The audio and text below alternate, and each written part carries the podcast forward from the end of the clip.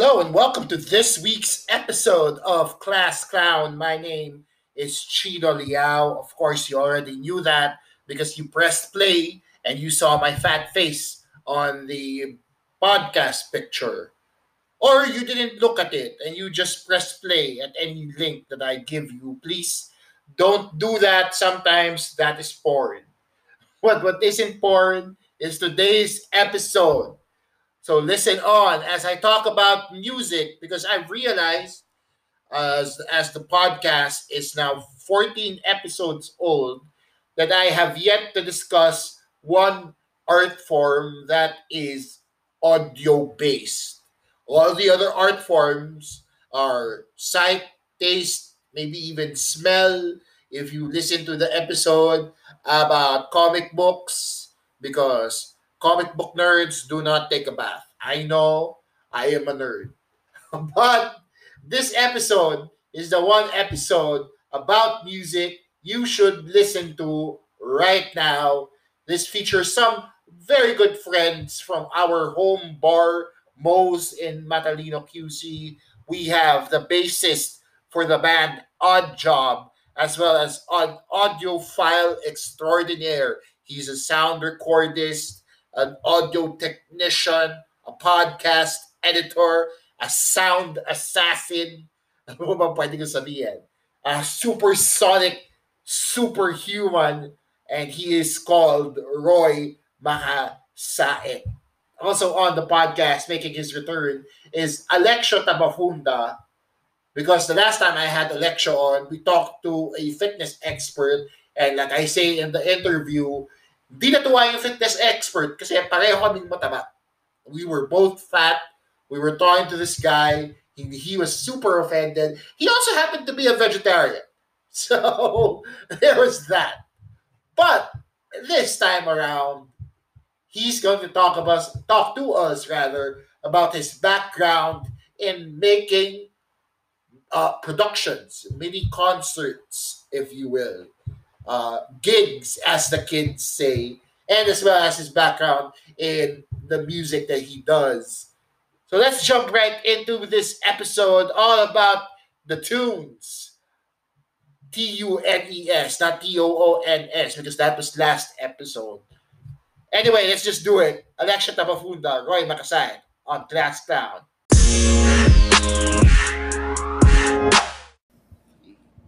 I'm back tayo dito sa ating podcast with Roy Alexio and myself. Yun, tatanungin ko lang sa inyo guys, no? Um, do let's start from the beginning kasi doon ako talaga nag-start pag nag-interview ako ng tao eh. What got you into music, diba? Well, what was your, when did you first pick up an instrument? When did you know na gusto niyo talagang maging music people for a living? Let's start with you, Roy. Um, well, yun sa akin, ay, uh, ayoko talaga ng music nung bata ako. Although present naman yung music sa bahay. Up until naging high school nag-high school, and then nagdala ng guitar yung classmate ko. Tapos nag, nag, nag-enjoy ako mag-guitar basically. So, uh, na-addict ako mag-gitara, tapos yun din yung time na nauso yung emo. So, it was rock music at the time. So, uh, nag-dive in na lang ako sa music and then discovered all the bands that I I liked at the time. Basically, kung sino yung influences ng mga pinapakinggan ko.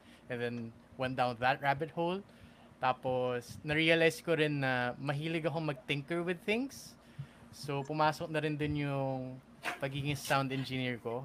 I remember, nagda-download ako ng, ano, ng uh, Mixcraft DAW sa mga computer shop.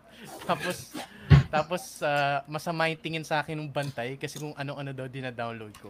Pero hindi niya lang alam. hindi niya lang alam where I will go well, basically, yun yung uh, short version of it. So, you were a sketchy tambay. Sketch. Nag-download in between, in between playing Dota 1. Alright. So, nung time na yun, nag-decide ka na din ba mag-start ng banda? Oo, may, may, ano, may banda ako with my classmates. Um, we were playing mga pop rock stuff which is the stuff that I still play today. Ang problema nag nag-disband kami kasi mas gusto nila maging bodybuilder eh. Hindi ako nagbibiro ah. Gusto nila maging bodybuilder eh. So kung uh, hindi ko alam kung pwede kong sabihin pangalan nila, pero every time titingnan ko yung yung Facebook profiles nila, puro abs nila. So uh yun. May banda ako dati. Hindi kami naging successful obviously kasi ginusto nilang magpalaki ng katawan pero So successful yun. bodybuilders pa sila?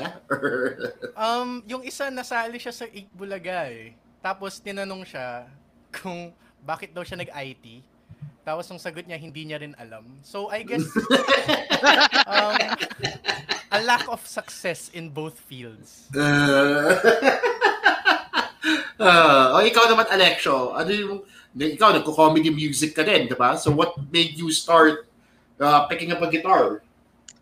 Um, actually, uh, first instrument ko is the piano kasi alam mo naman, uh, middle class people, after school specials, anong pwede natin gawin after school? Sige, mag-aral ka mag-piano, pare. like basic, like prep pa lang ako nagpa-piano na ako. Sa ano And, uh, mga sa ano ba tawag din sa mga music schools, yung Ryan Kayabyab Center for Music ba to? Or... Hindi ano uh, it's uh, para siyang pupunta ako sa bahay ng music teacher ko tapos tuturuan niya akong piano. Kasi actually yung reason why gusto ko matuto ng piano is sobrang ganda kasi ng theme song ng Blues Clues and gusto ko siya matutunan. Hindi ba yung chords lang yun? Well, it's a lot of, ano, it's a lot of notes and Mara- chords. Marami bang theory? Oo, pare, maraming theory. Pinapalo ba yung kamay mo pag nagkakamali ka? Di ba yun yung notion sa mga piano teacher? Pag nagkamali ako, hindi ako papakainin ng merienda. So, oo yun. Kailangan kong galingan. Hindi, seryoso ba yan? hindi naman. Ano, ano ba? Kasi hindi, hindi ako maniniwala na hindi ka kumakain ng merienda eh. Grabe. Grabe. I'm just I'm just here, ah. yung, yung gusto ko talaga yung ano eh, nag like after ko mag-play ng piano, it's almost always spaghetti. Alam mo yan? At least, di ba, pinagluto ka pa ng spaghetti ng teacher mo. Oh. Sama yun sa, sama yun sa fee. So, uh, so okay, go lang. And then, ano, kasi after piano, I only learned it for like two years. Tapos, tumigil na ako na nire-regret ko sana talaga tinu- sana tinuloy ko na lang siya kasi ang angas ng piano eh. Pero wala, tumigil ako. Oo, ang angas talaga ng piano pare. All the keys. like ano kasi siya eh. Um, it's a very complicated instrument na parang na-imagine ko is the root of all ano like melodic instruments. Pero ang nangyari kasi sa akin is like tumigil ako magpiano and then nag-sports ako as we talked in the in the previous episode oh, I was here. Ito, sequel episode to eh. Uh, so nag-sports ako and then um, grade 6 to high school in transition ko is nag-aral ako mag-guitar and natuto ko mag-guitar sa music teacher namin sa high school namin And ang nangyari is, in exchange for teaching me how to play guitar, of course, binayaran ko siya. Pero in exchange... Nagluto ka ng spaghetti? Hindi. hindi. Kailangan kong tumugtog every time may misa sa school. So, ang first, like, live live show experience ko is nagtumutugtog ako ng Cordero ng Diyos. Nice. Mahirap ba siya tugtugin? It's all basic chords. Pero ano eh, it's the strumming that counts eh. Actually, the cadence of bangers, the song. Maraming bangers ang Catholic eh. Marami talaga. Oo. Nung natutunan ko yung ano, yung Anima Christi, pare. Oo, po siya. Number one yan sa video ko eh.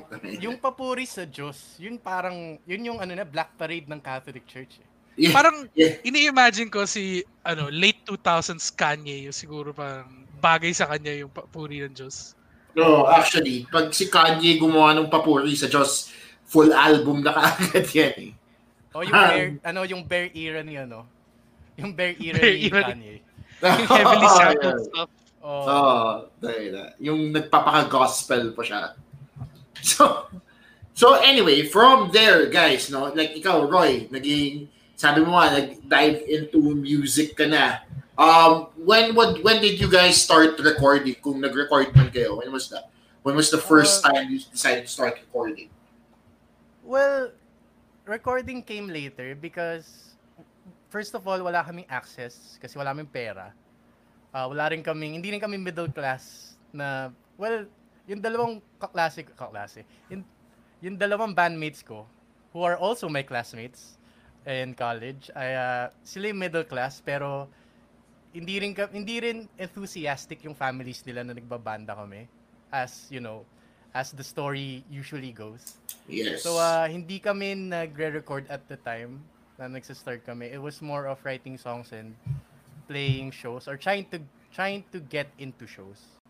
We were just trying to get gigs. Tapos, nung mga latter half ng college life namin, nung nakapag-ipon na kami ng onte, uh, you go you just go to a studio and record some songs. Tapos, isa lang yung ginawa naming song na recorded by another person. Kasi nga, I am into recording also. So, doon na kami nag-start mag-explore ng stuff uh, sa recording nung may access namin to some microphones and uh, some way like a laptop na maayos. So, doon kami nag-start ma-recording. It's it's more of getting gigs. Parang re- yung recording, it's a smaller part of uh, of an independent band's life. Parang Ah, okay.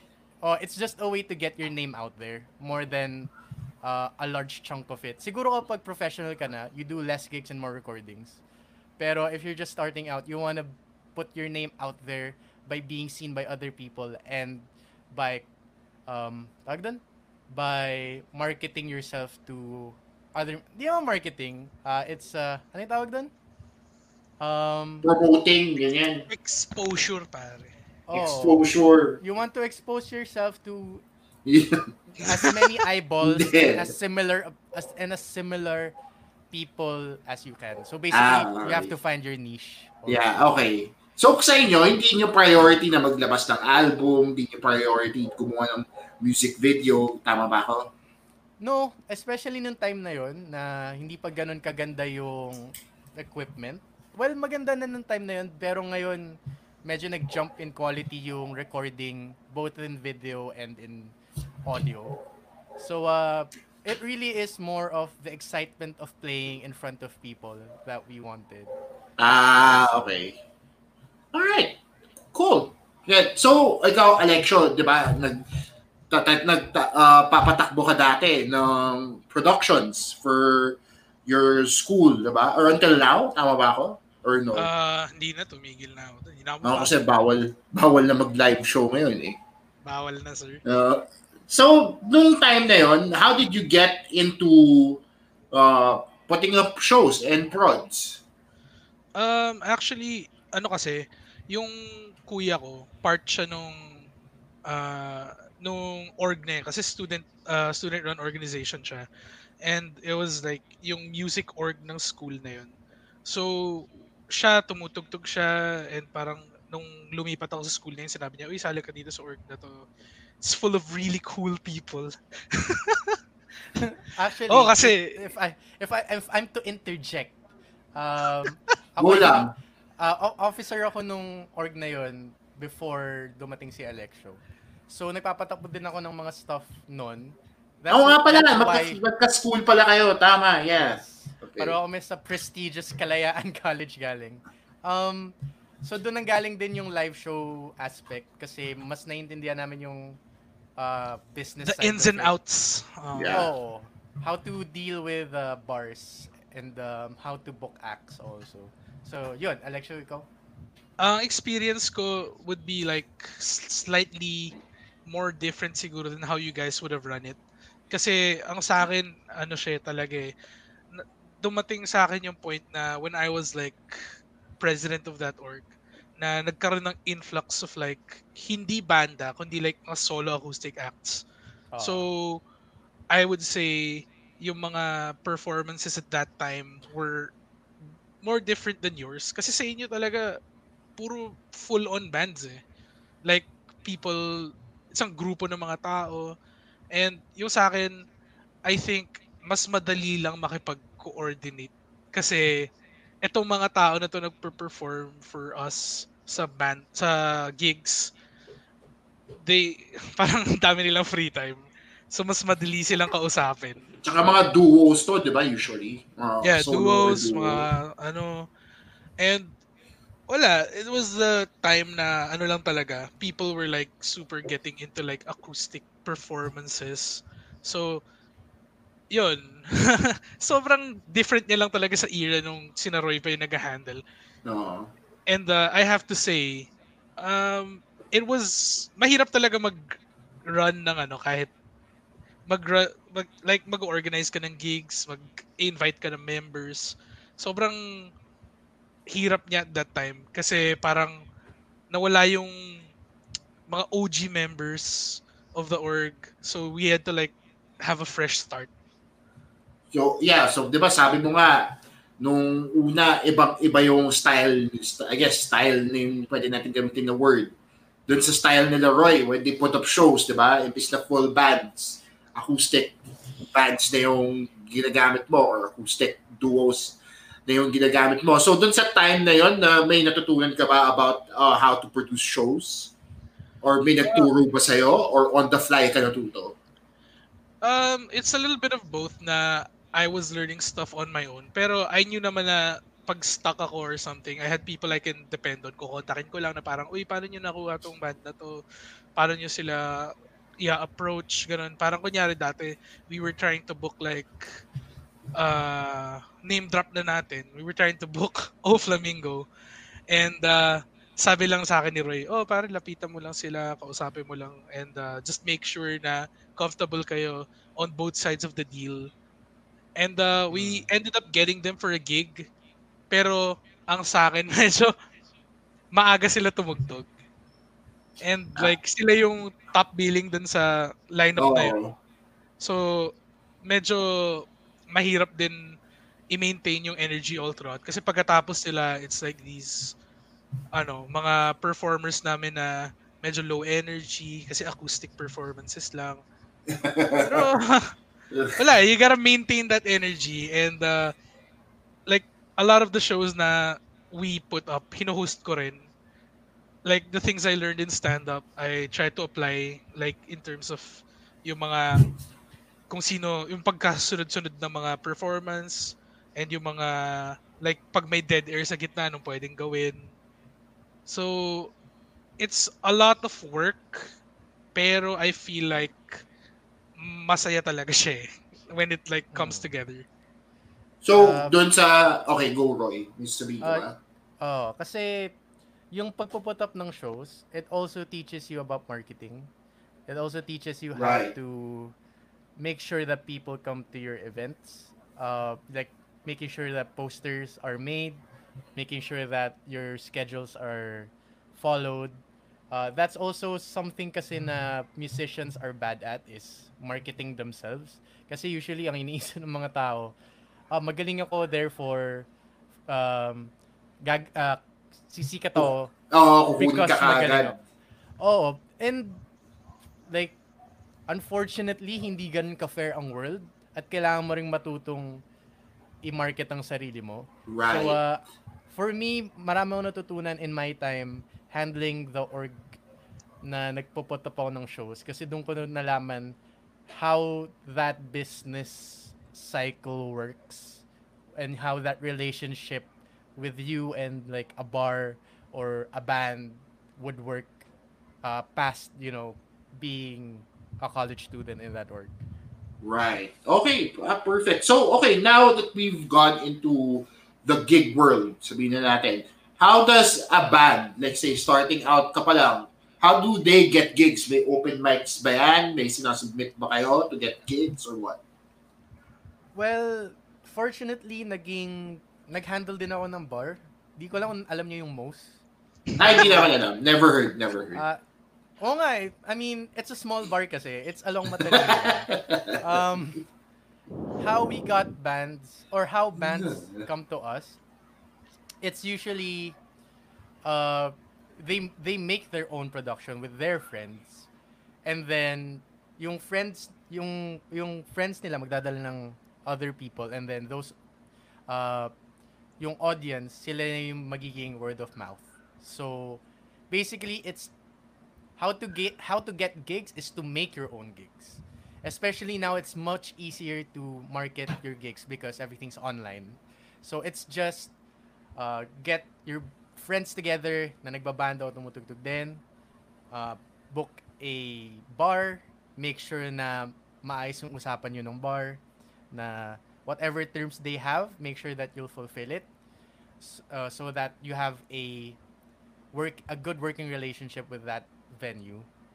And yun, uh, just make your own shows. And then kapag meron na kayong traction, you invite other bands also uh, with saying na, Oy, meron kaming gig dito. It's this amount of people that come and we would like to invite you. Can we offer you this amount of money upfront, mga ganyan. So, yun, that's in that's what I know works. I don't know how things work now because that's that was like what three four years ago. It might be a little different, pero I think that's how it. I'm pretty sure that's how it works to a certain extent. Right. Okay, so it's really a matter of putting yourself out there talaga. Parang, oh, ito ako, ito yung music ko. Yeah, it's Oh. on you to put yourself out there. It's not like hi- hindi ka aasa sa mga open mic net. Pang ano lang 'yun. Pang may hina lang 'yun. Although nakita ko yun. Although nakita ko yun. Curiously, may open mic sa most dati. Tapos nandun yung Ben and Ben, nung dalawa pa lang sila. Ngayon, walo na sila eh. Alam mo yun? How things have changed. they multiplied. They multiplied. Oo. Hindi ko alam yun, ha? Para silang cases. Ang galingan mo pala yung Ben and Ben. Tangina, baka doon din nila nakuha yung mga banda nila. Sa Ano, audience. actually, magkakakilala na sila sa ano eh, sa school, I think. Uh, ano, ano eh, it all works like a network of whispers, man. Oo. Ganun, Ah. ganun sisikat ay isang banda through the network of whispers Uh, ni Lord Oh, Varys. the little Pero birds. Hindi, hindi, nag, hindi naglolo ko si, ano, si Election. It, it really is word of mouth. Kasi nakita kong sumikat yung O Flamingo from like being a college band to a medium, like a medium sized, I wouldn't say medium sized band, no? Ang weird nun. Pero medium level, medium level band. Oh, kasi di ba dati nakakasama pa natin sa parang parang 90% of the first gigs I've had in most sama nung Oymons of course. Nandun din yung O Flamingo sa billing eh. So parang, oy, O Flamingo ulit, no? Tapos ngayon parang hindi, hindi mo na sila ma-invite. Oh, so yun nga. Um it's all about relationships with people. So kapag sinabi ng mga tao na ha, pa- paano ka sumikat through connections, ganun talaga eh. Sorry ah. kung magaling ka, That's tas may connections ka. Oh, kung magaling ka at may connections ka, yun yung yun yung LeBron James level of being a band. Yung talented ka na, nag-work hard ka pa. I think another way of like making your band, ano, like make it more, is be successful in something else, tapos i-plug mo lang. Parang, ah, nahanap ko yung cure for cancer, pero na, narinig nyo na ba itong bago namin? Bili, Uh, bilhin niya yung bago naming single, tapos i-cure namin tong batang to. um, tatanggap ka ng Nobel Prize tapos nasa speech mo yung link mo to your SoundCloud. Oh. Ay, nako. That is, So, oh. that is true though. That is true. Kailangan mo ng content somehow. Yeah. Ay, oh, actually, okay din yan. So kayo, um, curious ako sa, ikaw, lalo na Roy, I'm glad that you're, kasi curious din ako sa production side of music, di ba? Paano ka naman napasok doon? Like, you're not just, uh, you're not just a musician, you also do sound engineering. Sabi mo, nag-edit ka din ng podcast. So how did you get into that? Um, sa audio engineering, it's something na gusto mo na talaga siya to begin with. Alam mo yon Hindi kasi siya glamorous life. Uh, it, da- ano ka lang talaga, you're ka, may certain type of person na built for that. Kaya yung, kung makakilala ka ng recording engineer, parang maliit lang yung maliit lang yung world at halos pare-pareho kami ng ah, pagkatao. Geeks. Uh, nerd lang kami about audio gear, or this new recording technique or stuff like that, uh, how you start, gawin mo lang talaga siya. As in, find a way to record something, tapos unti-unti ka nang magkakamali, tapos unti-unti ka nang gagaling. Uh, yung live, yung live aspect of my engineering, of the engineering side of my profession, ginawa ko siya sa most, doon ako natuto. Tapos, I just read up on stuff online na to be fair, maraming mali at outright like hindi tama. Hindi lang siya mali, hindi siya tama.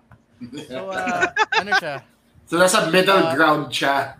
Oh, so uh it was a lot of trial and error.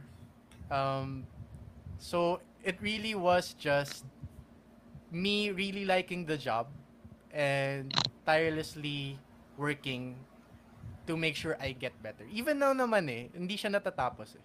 Because you Parang- always hear new stuff that you want to do or emulate. Ang sinasabi mo ba, Roy, is ino-open mic ako? mo yung open mic ng iba. Pinapractice Oo, mo Oo. habang nagpa-practice kami. Oo. Actually, yung paano ako natuto ng compression, dahil sa open mic, kasi ang hirap maglagay ng compression sa mouse kasi maliit lang siya. And uh, sa mga hindi alam kung ano yung compression, it's uh, make, uh, basically, uh, uh, pinapalakas mo yung may hinang parts at hinihinaan mo yung malalakas na parts para mas balanced yung tunog.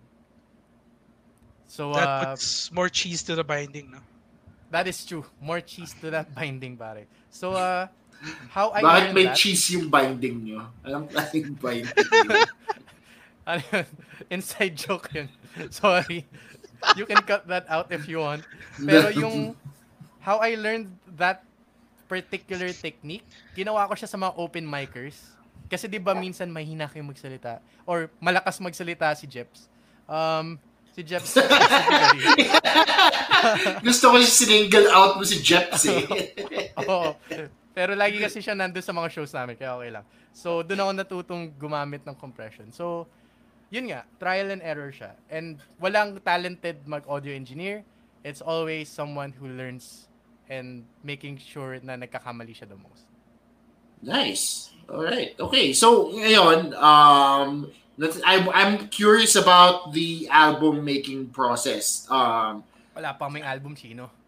de, pero ikaw alam mo naman kung paano, 'di ba? Ano yung steps na Ah. kailangan, 'di ba? Like ako wala akong black belt, pero alam ko yung mga kulay na bago mag black belt, 'di ba?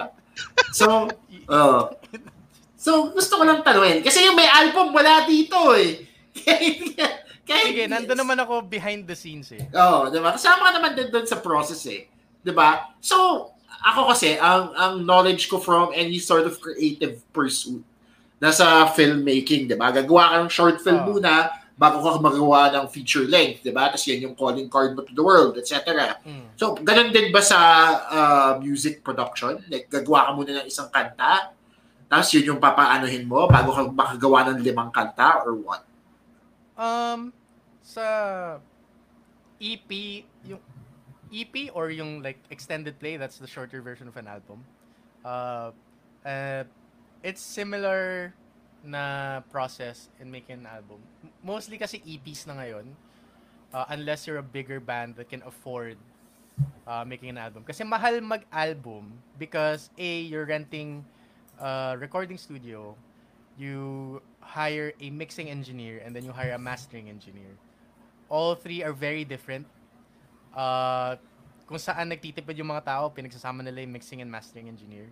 Uh, you can ask me later what the difference is between those uh, those two, yung mixing and mastering engineer. Pero, um, yung album making process, uh, it starts na you make a demo, you make a demo. Ang difference kasi sa ang difference kasi sa movies, you're looking for a backer to Yes. fund your movie. Uh, as opposed to albums, since it's a lot cheaper than making a movie, most of the time the first record at least now I funded by the band dahil lang mas mura na yung recording ngayon. Um, so you write you write your own songs, you record them, you go to a a cheaper, not cheaper, like a more budget friendly studio that can um do most of the work for you. So basically, siya na yung magre-record master engineer for that, uh, for your record, which isn't ideal. Uh, we can go we can go to that kapag tinanong mo na ako ulit. Uh, tapos when you get big and you have more money, you can scale up to a better recording studio with better gear, with more time on your hands to get better takes. And ah, okay. So, 'di ba sa okay, for example, sa mundo ng hip hop, meron silang mga mixtapes, 'di ba? Mm. Is that the same as doing uh is that the same as doing an EP or is that something else na kakaiba? Uh, magkaiba yung mixtape at EP kasi mixtape it's more of hey look what I can do. Yung yung sa band this is your calling card but this is also your product na. This is your end product. Uh, and you dedicated a lot of time to it also. So you want it to give you ideally you want it uh, to produce more shows for you so that you get uh, more clout and then you get more money. So yun yung usually yung cycle of it. And then when you get more money, you scale up again uh, uh, to an album kung EP yung start mo to an album and then or if you are a mid-tier band, you make an you make a you make an album so that you can make another album in the next year or two years so that you have another way to promote your band. Right. Okay. So galing dun sa point ni Roy, we're gonna jump right into some advertisements for this podcast. galing ng segue na yan, para professional Ooh. level. Yan yung mga makukuha mo dito sa Class Clown eh. The first podcast I'd like to promote is a brand new one on the network featuring First Metro Sec. Put hashtag your future first and get in the know with First Metro Sec. Listen and learn with this podcast as they teach you uh, the ins and outs of trading and investing. Catch up on all the important happenings in the Philippine stock market with First Metro Sec. The next one on the docket is Usapang Retro. This is for all you retro fans out there. Diba kayo guys, gamers kayo, diba? So, you you like retro games as well, diba? Tama ba ako? Oo na lang kayo para mong gawa ko. Oh, yes, yes. Yes, yes. Oh, all right. Pac-Man, am I right? yes, that's Dr. right. Mario. No? So let's take a ride uh, to the nostalgia and novelty with Usapang Retro.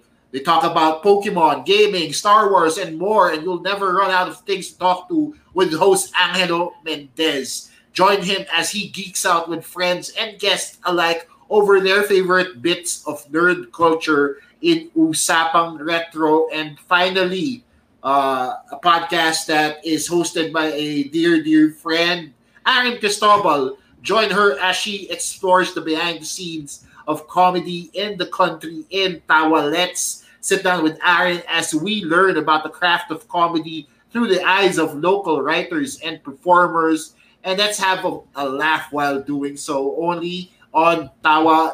Let's. All right, back to the podcast. All right.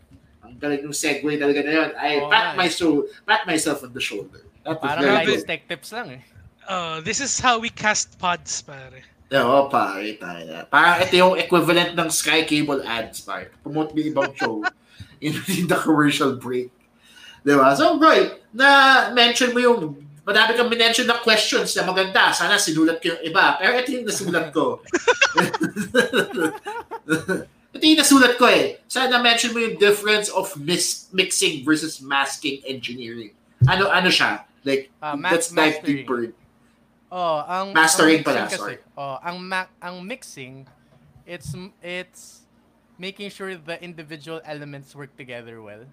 So how the how the drums uh how loud the drums are, uh, how loud the guitars are and what like any other element, how they work together. And usually uh yung mixing engineer isa lang dapat siya And then yung mastering engineer, it's making sure na it sounds uh, yung yung mastering engineer mas math na yung pinag-uusapan doon like how loud how loud how bright it is how big the bass is compared to like the rest of the commercial tracks out there so para uh, siyang sound Oh, so para siyang ano, para siyang uh, Huwag ka alis, control. Yung next question sa'yo. so parang quality control yung mastering engineer. Ang ginagawa kasi sa Pilipinas, which is a shame, yung mixing engineer din and yung mastering engineer, same person siya. So parang ikaw yung gumawa ng iPhone, ikaw din mag-check kung maayos yung iPhone. So parang Ah, hindi mo alam kung may mali kasi parang biased ka eh. Ikaw yung gumawa ng iPhone. Hindi, magaling ako gumawa ng iPhone, sabi ng Chinese worker. Um, tapos, nagta- nagtatagalog na yung Chinese workers dahil sa sakupan na tayo ng China eh. Anyway, oy, natuto sila mag-Filipino. Anyway, uh, ideally magkaiba yon.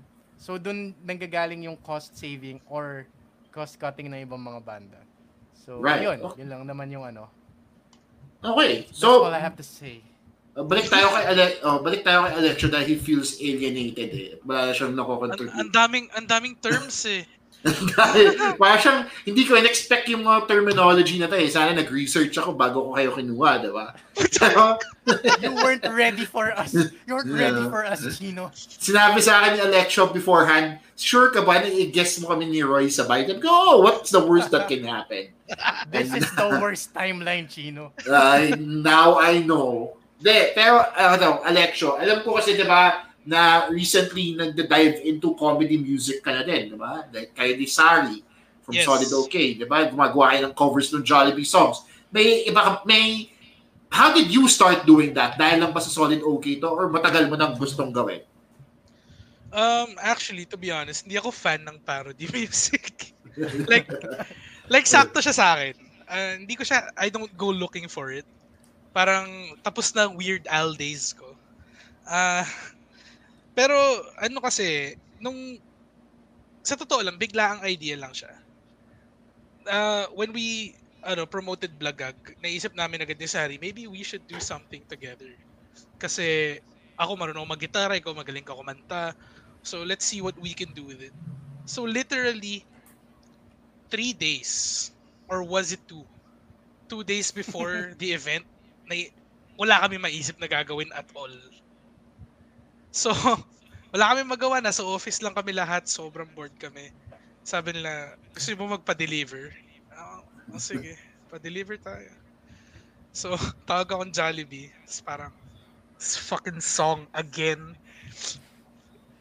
Ay, eh, wala akong problema sa kanta. Yung problema ko is, lagi ko siya naririnig. Me- okay. Parang it only means na I'm on hold eh. So, ang nangyari doon is yun, pinakinggan na namin yung song tapos naisip namin, ina, paano kaya kung ito na lang kaya yung gawin natin? Kantayin na lang natin tong cover ng Jollibee song na to. Tapos, yun na yun. Tapos na. Pero naisip namin, we gotta make it more funny, pare. We gotta, we gotta add some spice into it. Kailangan natin ng, You gotta make the onting- cheese more binding. we gotta make the cheese more binding. So, ang nangyari doon is, sabi ni, nag-usap kami ni Sari, tapos parang we, we decided na maybe we should do like some, some musical impersonations. So, nag-lay down kami ng mga kaya namin i-impersonate. Ako, honestly, sobrang hindi ako magaling doon. Pero siya okay siya eh. Parang kung, kung napanood niyo yung video or if you were there live, tapos kung napakinggan mo yung Nora Jones niya, sobrang Sobrang sakto eh, no? Oo. So ako, nag- wala akong maisip at all na kaya ko impersonate. So, ang nangyari doon, nag-impersonate ako ng mga sobrang bobo na i-impersonate ko. Kasi ang kaya ko lang naman talaga, si Claudio Sanchez of ano eh, of Coheed and Cambria. And hindi pa siya magaling. So nag-attempt ako ng Kermit the Frog. Tapos yung super lame attempt ko ng ano, Louis Armstrong. As in, nagyosi ako ng solid bago ko gawin yun eh. Tapos, for some reason, napunta si Jaya into the mix. The queen of Philippine soul. And yun, nag-decide lang kami kung ano yung overarching plot niya kasi writers kami. So, like innately basura kaming tao. yun, ah, ginawa namin and nanalo kami sa sarili naming show. yeah. At nag-viral pa yung video, di ba?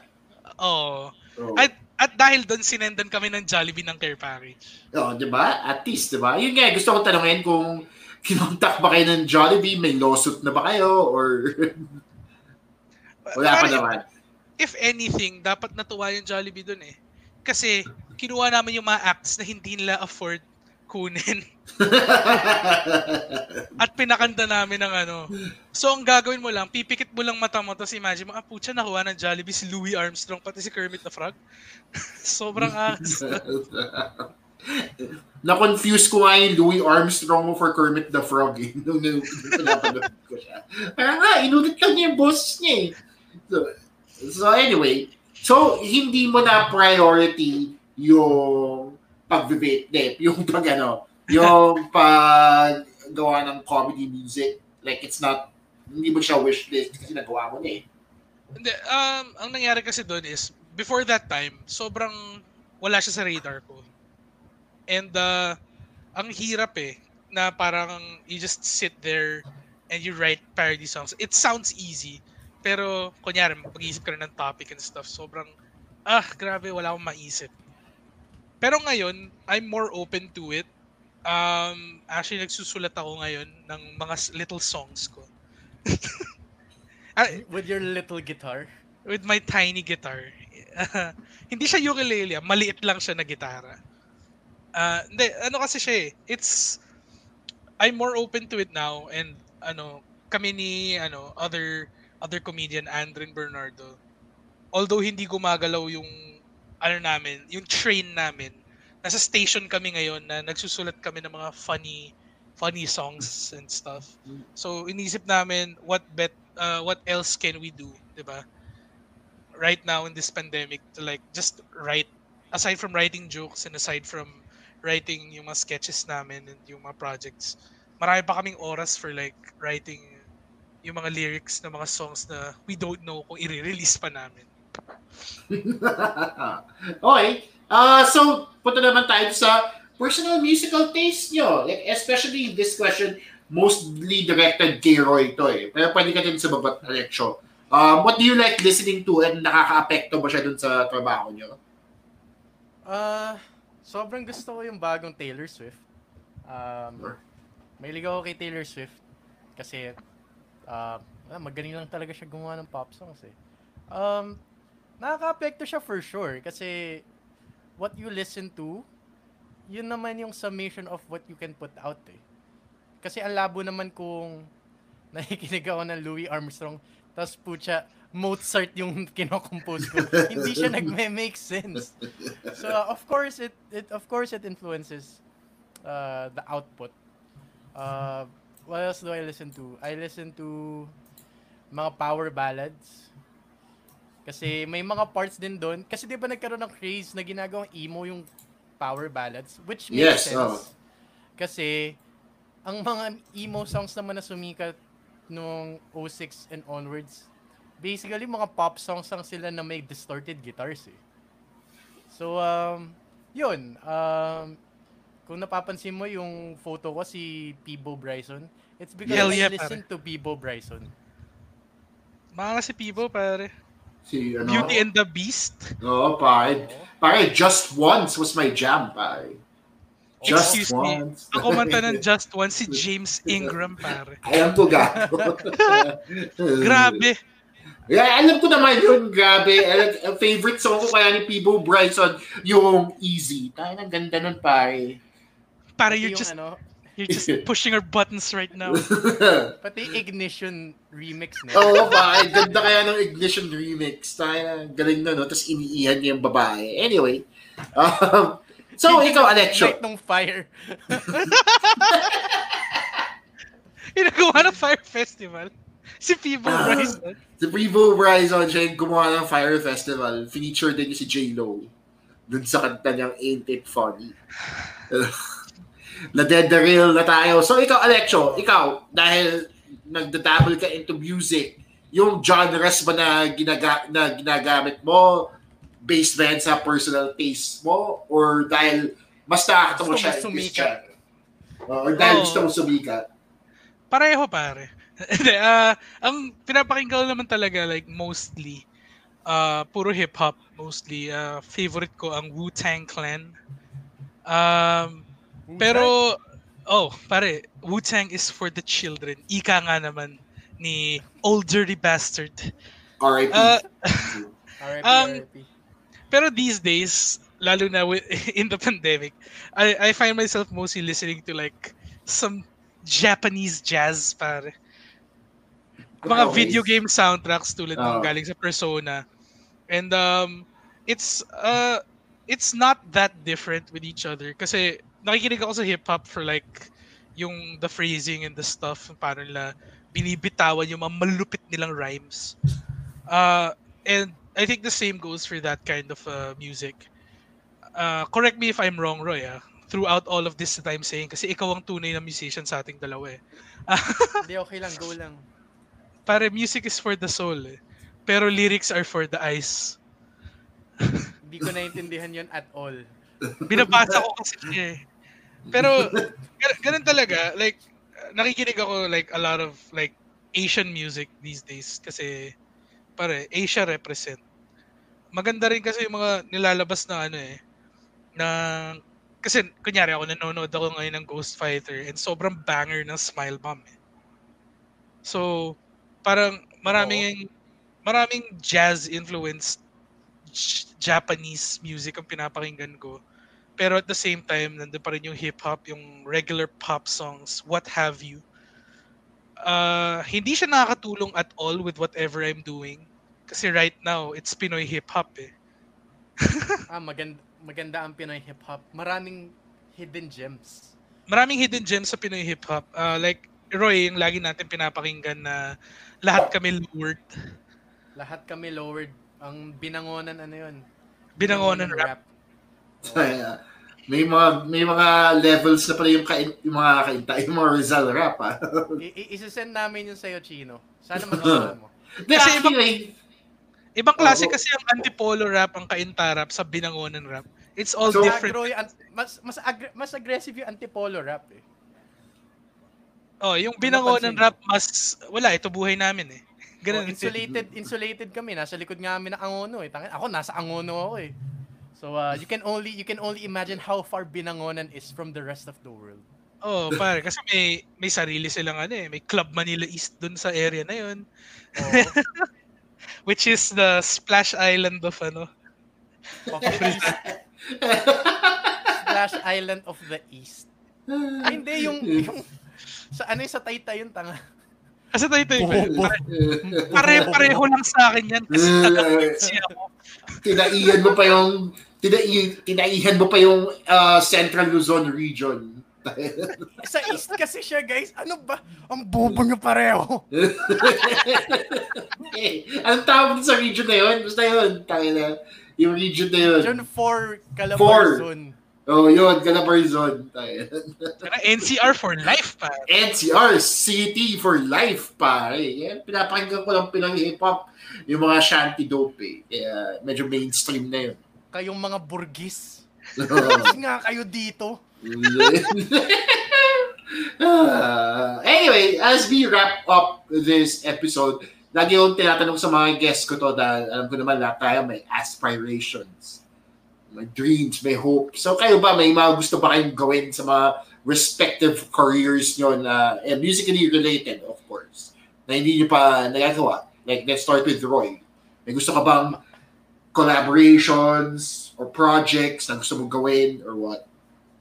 Yung isang aspiration ko, ma ano siguro, maka-collaborate si Kanye bago siya mamatay. Feeling ko mamamatay na yan eh. Konti na lang eh. Nararamdaman ko na eh. Magiging Ah. presidente muna siya eh. So, Oh my God. Yes. Kung ano ako, Amerikano ako, buboto ko si Kanye. Pampa- pampalito lang. Um, wala naman. Wala naman masyado. Siguro just keep, just having the opportunity to keep working. You know, like, a very salt of the earth thing to say, pero gusto ko lang mag-work. Kasi ito lang yung nagkikeep sa akin ng, nagkikeep ng sanity ko. I really can't do anything else aside from music. So sana, mawala na yung pandemic na to para balik trabaho na ako. Totoo. Yan, that's that Angono charm, pare. Totoo. Yung, Walang yung kina- katabi kasi namin, Club Manila East yung sa Taytay. Okay, sorry na, Roy. Wala ako alam sa Rizal. Dahil taga-city ako, city represent. so ikaw, Alexio, ikaw, may, may gusto ko bang yung music ni Andre, may gusto may gusto ba kayong marating dyan sa pinagagawa nyo? Or wala lang? Just for shits and giggles lang. Actually, ang gusto ko mangyari dun is um, when we're not as kasi ngayon medyo loaded kami with work. Pero when we're not as busy, I just hope na we get to like at least record. Hindi na kailangan i-release. Gusto lang namin ma-record. Kasi I feel like we're ano eh, we're in the midst of ano eh, of uh, getting it all written down and stuff. And we're in the presence as well of very talented people na who actually want to work with us. Sa Oo. rap group namin ni Andren called uh, Suplex Machina. Ang dami yung pangalan. Mangyayari na yan soon. Kailangan, kasi ah, ako gumawa na rin ako ng stuff for them. Tapos si Senya, who isn't here, o yung vocalist na She's Only 16, gumawa na rin siya ng beat for them. So, ah, it's just a matter of them recording themselves. So, like, alam mo yun, balls in our court, pero let's see if we have time to serve, pare. Oh, kasi Ah. walang 8 second violation eh, dun sa kabilang court. Oh, Tumalon- kasi te- tennis tong pinag-uusapan natin, right? Oo. Tumalong kayo from basketball to, to surfing to tennis. Hindi- Kaya hindi to sports episode. eh. anyway guys, thank you so much for answering my questions. No? Yun lang naman yung tatanungin ko sa inyo for now. Baka may gusto kayong promote na projects or what? Now is your chance. Uh, start with Roy. Um, kaka-release lang nung bagong uh, beat ni Senya that I work on. Yung una, I mix and mastered. This new one, I mastered. It's called ano yun? Sunday's Best. You can check it on SoundCloud, soundcloud.com slash Lazy McGuire. Yes, you heard that right. Lazy instead of Lizzie McGuire. Lazy McGuire. It's called Sunday's Best. Ako yung nag-mix and master nung stuff na yon. And yung odd job stuff, uh, I'm sure this month meron na. I-release na single. So yun, yun yung uh, yun yung couple of uh, stuff that I want. Right. All right. Ikaw, Alexio. Um, bago ko i-plug yung shit ko, yung stuff ko, bago ko siya i-plug, gusto ko lang i- i-upload si Senya sa pag-parody ng Lizzie McGuire in the name. Kasi sobrang, yun yung pinaka-memorable Disney live-action show para sa akin, aside from Even Stevens. Siguro mas mahirap mag-isip ng pun na pangalan kung ang pinili niya show yung 100 Deeds for Eddie McDowd. Eh, hindi ko nga alam kung anong show yun eh. te. Yun yung ginawa siyang aso kasi masama siyang tao. Ah. No, Hindi ako i-plug nanonood ko lang. ng live action Disney eh. Oh, ako ano, mas di ko load yun ako eh. Diba? Kaya parang P, gagawa akong banda, Pete and Puet or some shit. Uh, ang ano ko, uh, ipa-plug ko lang naman ngayon is uh, ang aking Facebook page, uh, Alexia Tabafunda Comedy. Um, nag nag-post ako ng mga stand-up clips ko from the past. I might post a few a few more stand-up clips in the future. Pero right now, ang focus ko ay gaming. Um, So, na nag-stream ako ng video games, uh, mga computer games mostly, alongside uh, the members of Odd Job. Minsan nandun si Roy, minsan nandun si Mark Fulgar or si Jake De La Cruz. So, nandun si Andren. Uh, so, yun lang naman ginagawa namin right now. We do a lot of gaming, tapos we show them to the world. And uh, nakikita ng Oo. mga tao kung gaano kami kabano. Pero, walang problema Entertaining pa. naman kami eh. Oo, entertaining naman Kung- so kami. papanoorin kayo kung paano kayo mamatay, ganyan. Ayun eh, kung nagustuhan niyo yung interaction namin ngayon, nako, panoorin niyo yun. No holds barred. Oh, May kami ex- ngayon, medyo caged pa kami. Pero when you open Oo that eh. cage, the beast is released, pare. Nakakain. Nakakainis.